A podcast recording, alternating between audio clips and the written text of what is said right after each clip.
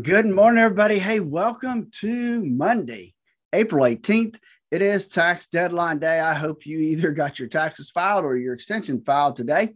Um, and so, uh, but uh, that's all I need to say about that. Hope you guys had a blessed Easter weekend as we head into this uh, this third week of April. Let's uh, we're kind of getting in the heart of of, of uh, earnings season. We'll see what happens there uh, when Dave joins us here in just a moment. Before he does, let's just talk a minute about things that uh, we can't really control. We can't control what's happening in the marketplace. We can't control what's happening over in Russia or the Ukraine. Uh, heck, we can't even control what's happening in Washington, D.C. Uh, but there are some things you can control. And one of the main things that you can control is how much risk you have in your current portfolio. If you don't know how much risk you have, that can be a problem.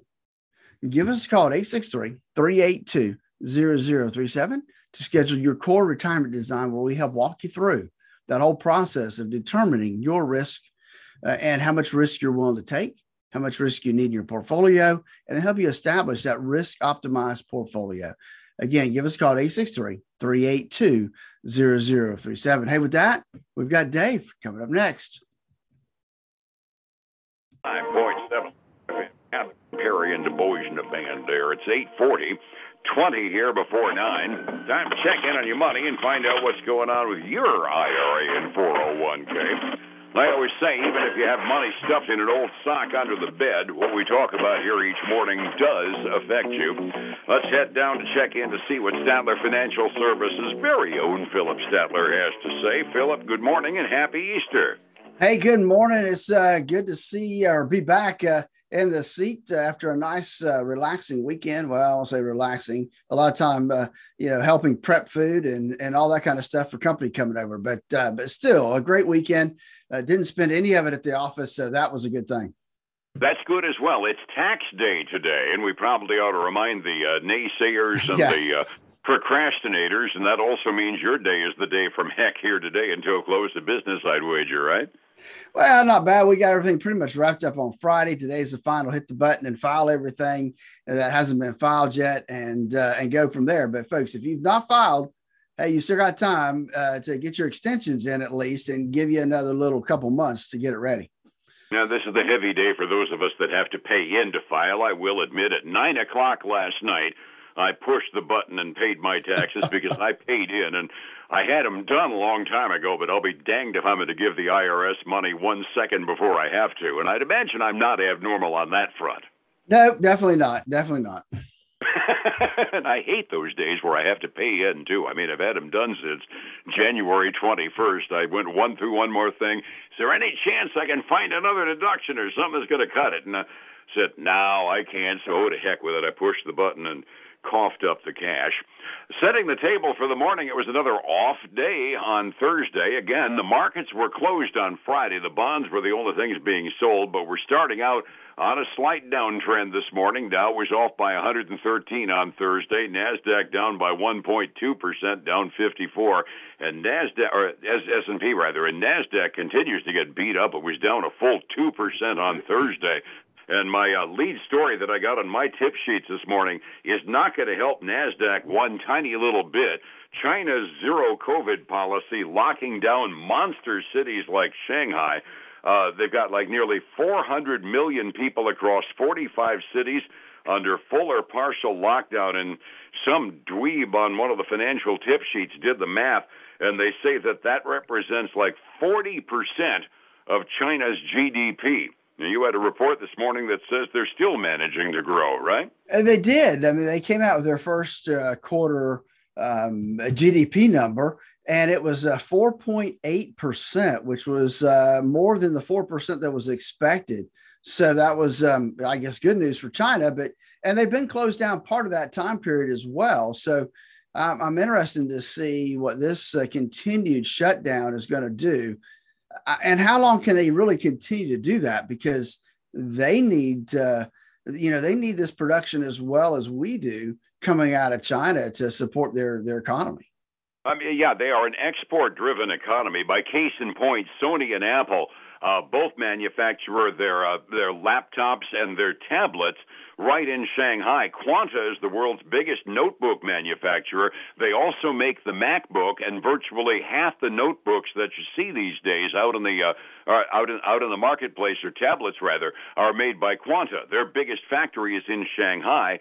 It's shut down. This is eventually going to whack some of our stocks, and it struck me. And I was saying before we went on the air, it's going to be interesting to see what happens to Apple because they've got a lot of they got a lot of apples in the basket of that new MacBook Pro, and they're not making them right now at Quanta because Shanghai is shut down. This is going to affect us as time goes on.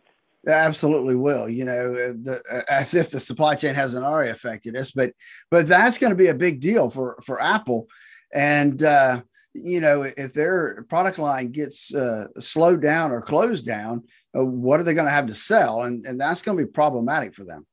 Absolutely. I mean, they do most make almost all of their stuff these days in China, and with China shutting down like that, I kind of respect their attempt to try to keep COVID down to an absolute minimum.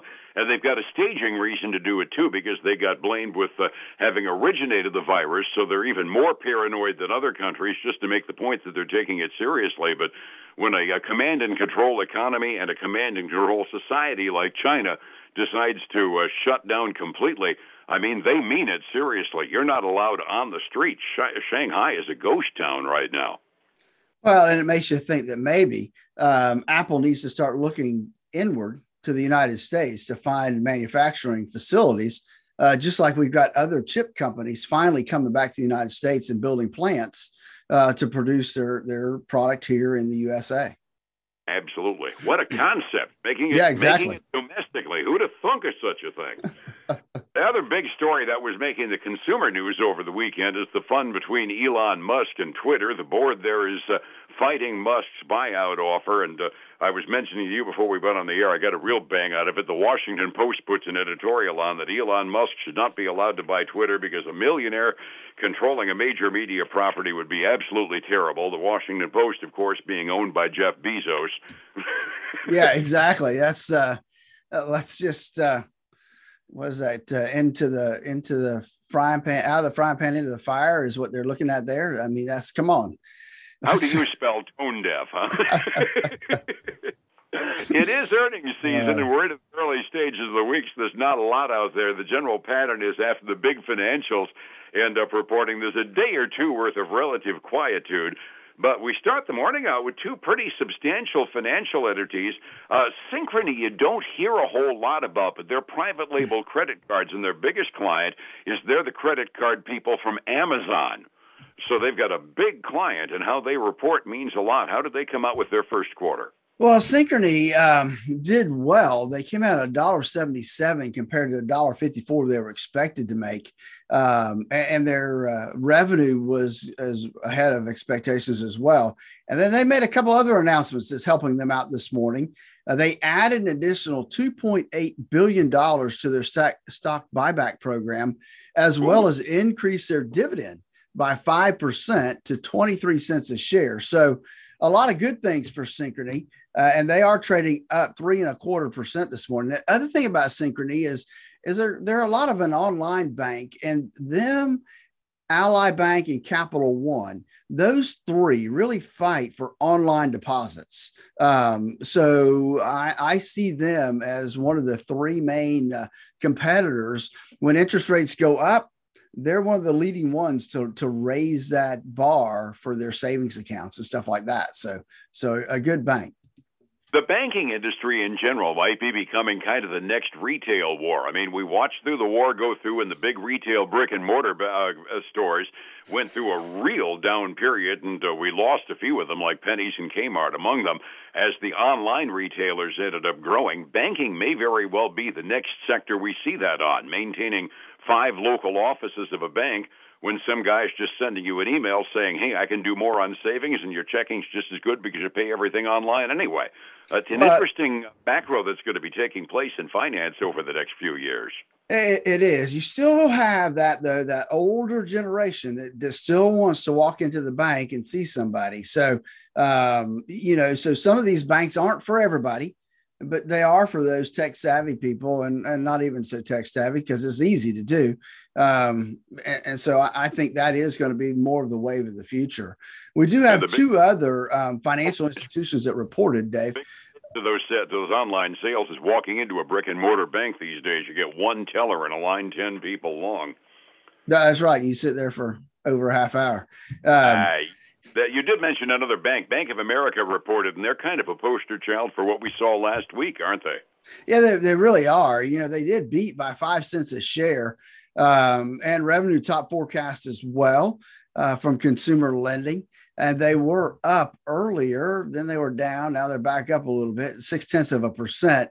But uh, here, however, kind of like you're talking about last week, um, you know, if you look at year over year, same quarter last year, they're they're down 12 percent um, from that time period. So, so still, as a whole, the banking industry is not doing as well as they did the year before. Uh, we continue to see that. It's interesting the gross numbers being so far off, but uh, in compared to last year when things were shut down, I would have expected consumer activity to be up, but they're suffering, aren't they? Yeah, it does seem to be that way. Um, and then the last one I have for you is Bank of New York Mellon. Mm-hmm. Um, mm-hmm they they beat the estimates by a penny a share. Uh, came in at a dollar eighty six. Revenue was basically in line with what everybody expected. Um, but uh, so um, there must be something else in the report I'm not seeing uh, because they're getting whapped this morning. Um, they're down 4.6% uh, before we get started trading. And actually, it'll be a new 52 week low if it continues at this rate. And that's really interesting because I have them up on my delayed quotes, so something came to light within the last 10 or 15 minutes, even. Uh, it could be. I mean, this is an eight, yeah, 849 quote that uh, down 4.6%. Yeah, and my individual stock quotes are delayed by about 20 minutes, so something weird happened afterwards. Resetting the table for the morning, we ended the trading week on Thursday on a down note. We had a three day weekend for everybody to calm down maybe take a mimosa and celebrate Easter, and I would hope we'd be in better humor. 45 minutes before we open, it doesn't look like we're feeling a lot better than we were on Thursday, Phillip. No, we're really not. But well, we kind of are, Dave. You know that, that they have kind of rebounded back a little bit. They are still red, uh, but we got the Dow down uh, a tenth of a percent. Uh, earlier this morning, it was down over hundred bucks, so down about thirty-seven right now. The S and P 500 down a quarter of a percent. Nasdaq 100 down about a, about three tenths of a percent right now. So, so not as bad as it was earlier this morning. On the commodities side, uh, there's a lot of green ink, unfortunately, uh, in some areas. So we got silver up huge, man. It's up two and three quarters percent, Dave. $26.41 an ounce for silver right now. Wow. Gold, yeah, really. Gold, almost $2,000 an ounce, up 1.15% to $1,997 an ounce. And then crude oil, I was I was hoping maybe it would be getting closer to a 100, but it's not. It's at 106.50, uh, up a little over almost two tenths of a percent right now. Not what we had in mind, but I'm kind of nice to see the gas prices down under 390 around town, aren't you? Absolutely. It feels better. Overseas markets mixed bag in the Asian Rim. Hong Kong markets were up. Japanese mark or were up. Japanese markets were off quite a bit, and the Chinese mainland markets. We were talking about all their shutdowns.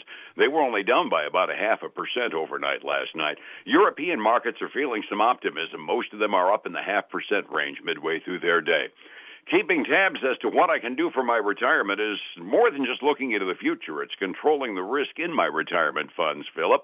How do I find you in order to minimize that risk?